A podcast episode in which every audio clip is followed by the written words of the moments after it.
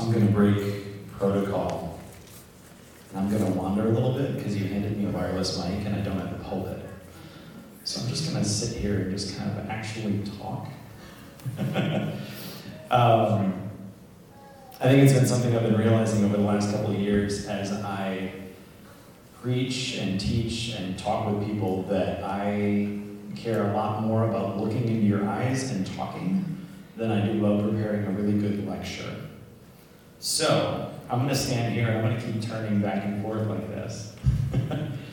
and uh, we're going to see if we can learn something together this morning.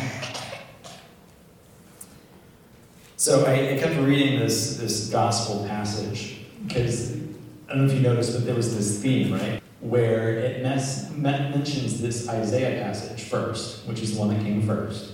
And then you've got a psalm, which I don't know exactly when it was written, but then the psalm quotes Isaiah, or Isaiah quotes the psalm. And then you've got Jesus, who quotes the psalm or Isaiah or both in response to John the Baptist. So it, it happens every once in a while. We've got these Advent readings or we've got these lectionary readings that they're very intentionally, hey, this is really important. Pay attention to that part. Right? And so you've got this, this message where I get the feeling that whenever I go through the Advent readings, John the Baptist is like the king of Advent, right?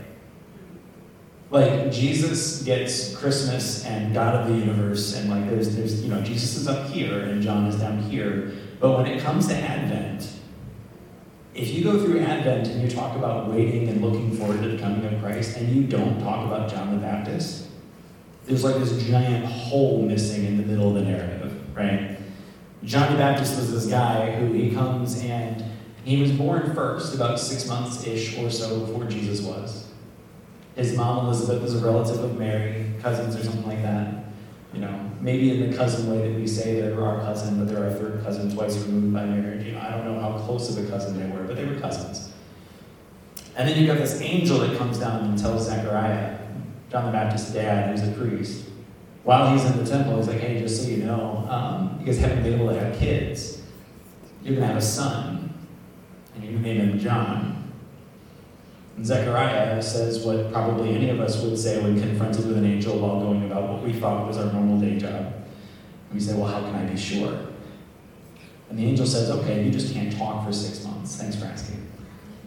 Right? So John comes out of the temple and he's and he's like really excited, but you can't tell anyone what happened. you know, and so like he, gets a tablet he writes down, he's like, hey guys, this is kind of what happened, and they kind of figure it out. And then he can't talk for nine months. You know, if you worked with John, right? Have you ever tried to work with someone who's lost their voice? Right? like, I, I've worked with Melanie in the past, once or twice, right? And she's lost her voice. Even recently, she lost her voice, and so she's like, "Hey, Gavin, I need you to." And I'm like, "Why didn't you just speak up?" Oh, right, yeah, sorry. Okay, I'll, I will practice patience. I will be a good coworker in the Lord. I will be a good husband. But like, you get kind of tired of it after about 15 minutes. Let's just be honest, right? Like, just tell me what you're trying. Like, come on, there's got to be a faster way. If you're gonna whisper, at least shorten your sentences, right? like. So imagine you're working in the temple and there's this guy who comes out of the temple and he's to like kind of steal the limelight and say, hey guys, not only did I offer the sacrifice today, but I can't tell you really what went on, but I saw an angel. Right? And so you kind of figure like, okay, we'll see if you can talk a week from now and see if it's just my energetic, you know, like maybe you just want to shirt work for a bit. That's fine, you know, like okay, John. But then Elizabeth's actually pregnant. And then John is born. And Zechariah can talk again, and he says, This kid's name is John. That's the one that grows up to be John the Baptist, the forerunner, the one who says, Make straight paths for the Lord. Let's get everything out of the way. Do you see that guy over there? Look, that's the Lamb of God. That's the one that's going to take away the sins of the whole world. That's the dude. And so John, being the guy that he is, you know, one of the Gospels describes him as this guy who's like eating locusts and wild honey, dressed up in like just leather and like he's this like hardcore prophet living out in the desert by the Jordan River, which is not a very attractive river. You don't think crystal, like crystal clear blue water. Think like really dirty and middle of the desert murky water, right?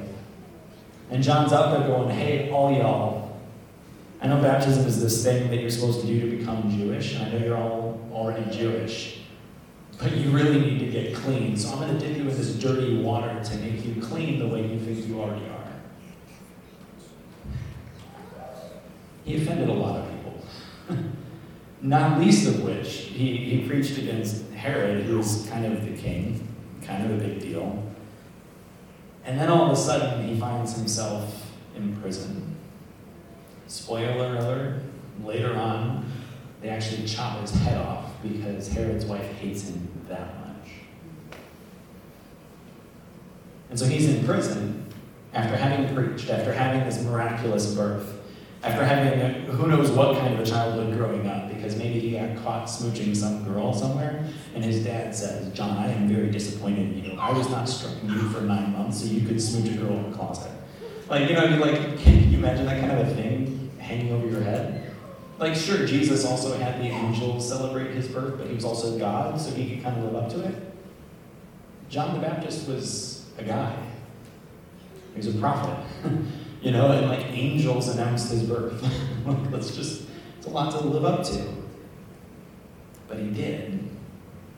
He did exactly what he was called to do. He announced the coming of Christ. He announced the good news, and he was put in prison for it.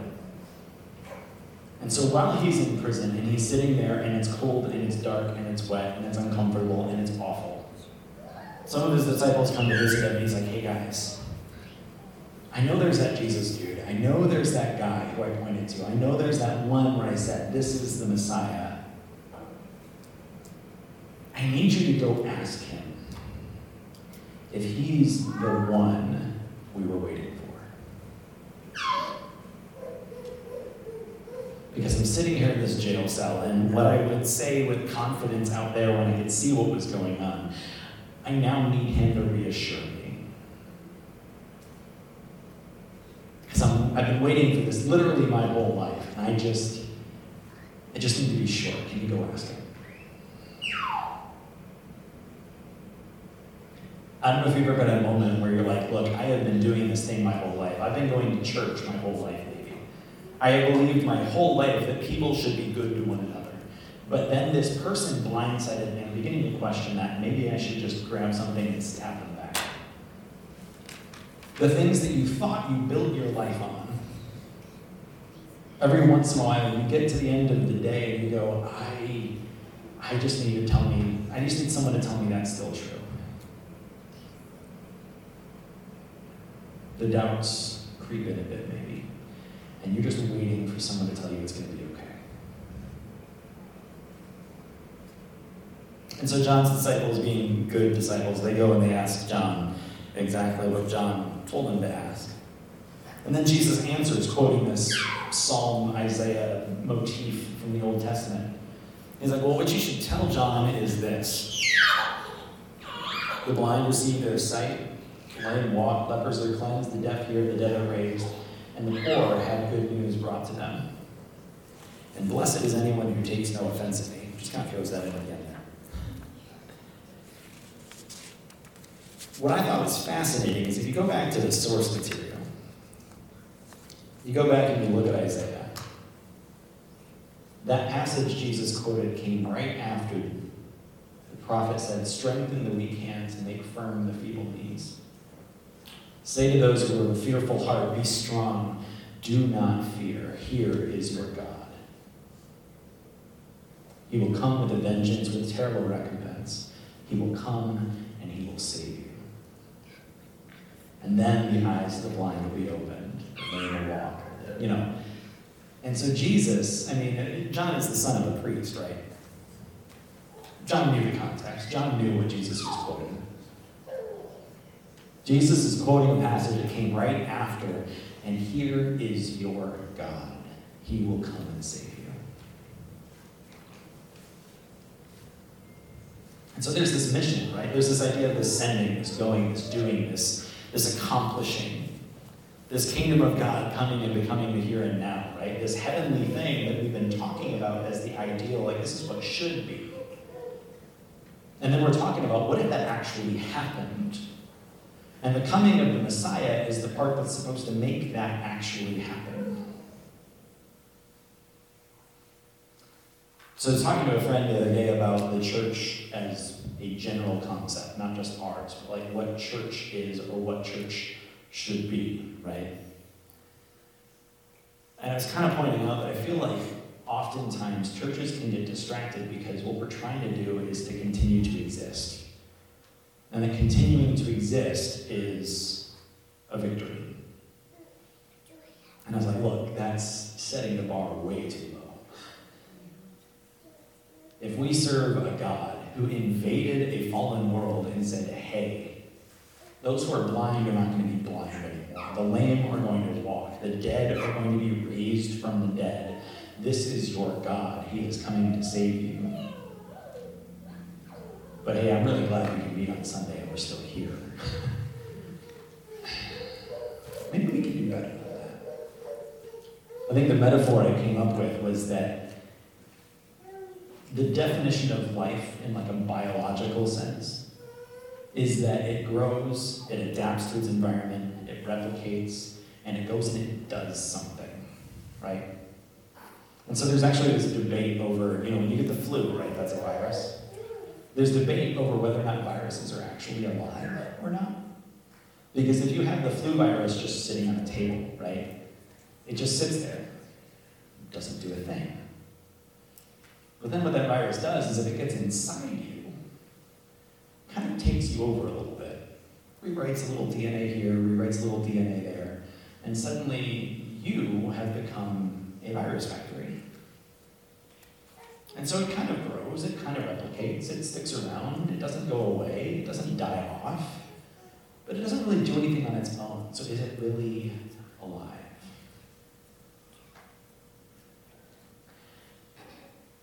What I became a little worried about the more I thought about it was what if somebody leveraged that kind of criticism against the churches in Monroe County? Well, you know, you guys, you guys can kind of take some people over and kind of assimilate them in, and they might even go assimilate other people. But if we just kind of left you alone, you just kind of sit there. Are you even really alive?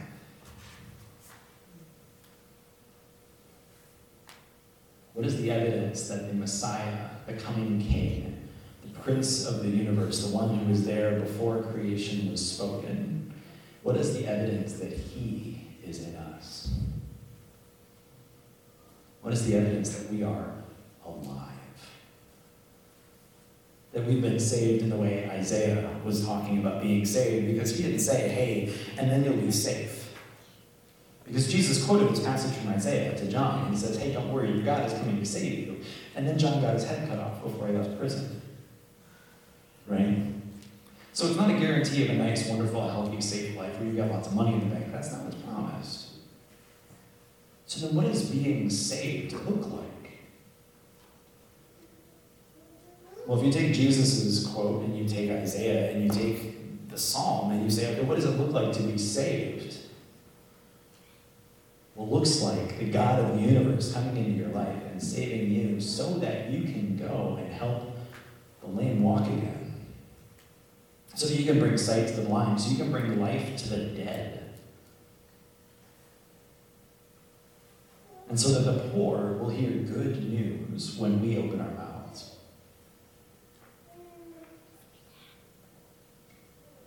Can we just take a moment and kind of go, wow, what, how, how do I do that? How do I, how do I get there? Because I don't know if I'm there. I don't know if you're there. Maybe you are. If you are, great, teach me. But like, how do we get there so that when we open our mouths, the blind see again, the poor hear good news, and the lame walk, and the dead are raised to life? How do we get that kind of salvation? Because if we have that kind of salvation, look at our world. Like, that's the kingdom of God overtaking the kingdom on earth. That's the metric we use for success or failure as a church. When we open our mouth and talk? What do people hear? And do they hear that passage from Isaiah when we work? And if not, what do we repent of? How do we change that? And how do we bring that good news? That is how we are alive in Christ. And so John the Baptist, he's the king of Advent. I just made that up. Don't go tell other pastors that. They'll probably have some sort of theological critique for it. But within these four walls, gosh darn it, John the Baptist is the king of Advent. Because he knew what it was like to sit in prison and doubt everything he thought he knew. But then Jesus was like, don't worry, he's still the guy. Because even when he has doubts, he's the guy with the right questions. Are you the one we're waiting for? And Jesus goes, You know that passage from Isaiah? Yeah, yeah, that's happening. I'm the guy. So when we come to this table, this is the guy we're coming to. This is the God we come to worship. This is the King of the universe, not just the King of Advent. This is the Christ who came and said, Hey, not only are the dead going to walk again, I'm going to die to make it happen. Death itself is not going to survive my attack on everything that is wrong and broken in this world.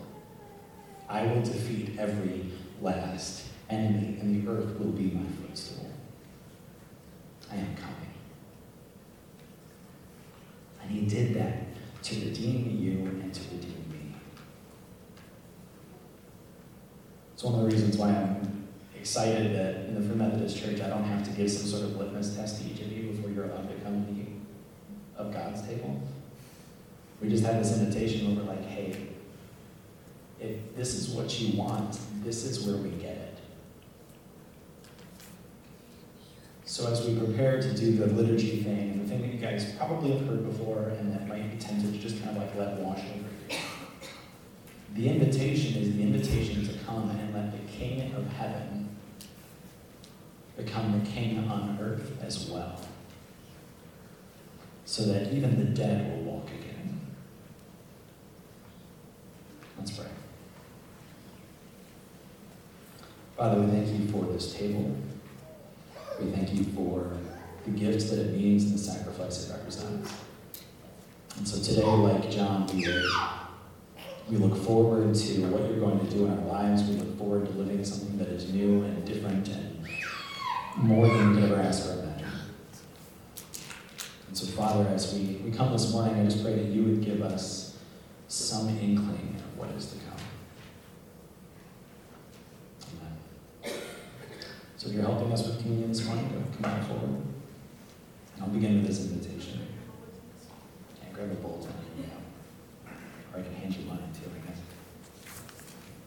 So the invitation is to any of you who truly and earnestly repent of your sins, who live in love and peace with your neighbors, and who intend to lead a new life, following the commandments of God and walking in his holy ways, we ask that you draw near in faith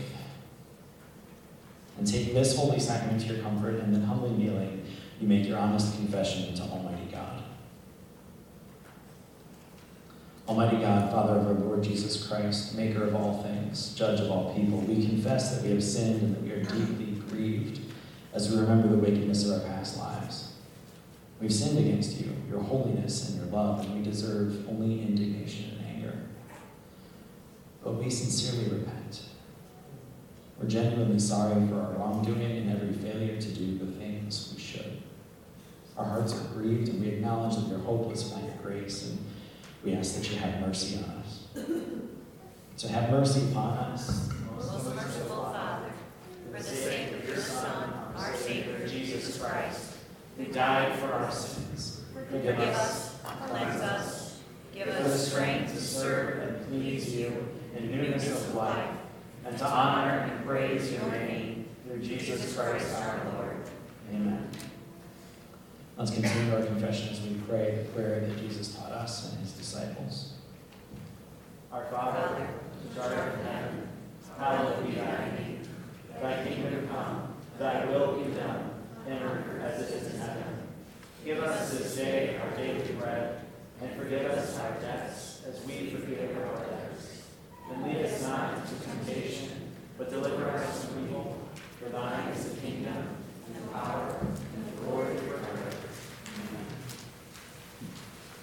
Almighty God, our Heavenly Father, who with great mercy has promised forgiveness to all who turn to you with hearty repentance and true faith. Have mercy on us. Pardon and deliver us from our sins. Make us strong and faithful in all goodness, and bring us to everlasting life through Jesus Christ our Lord. Amen. And now let us pray the prayer for inner cleansing, the collect. Almighty God, unto whom all hearts are open, all desires known, and from whom no secrets are hid. Cleanse the thoughts of our hearts by the inspiration of the Holy Spirit, that we may perfectly love you and worthily magnify your holy name. Through Christ our Lord. Amen. it is always right and proper and our moral duty that we should at all times and in all places give thanks to you, O Lord, Holy Father,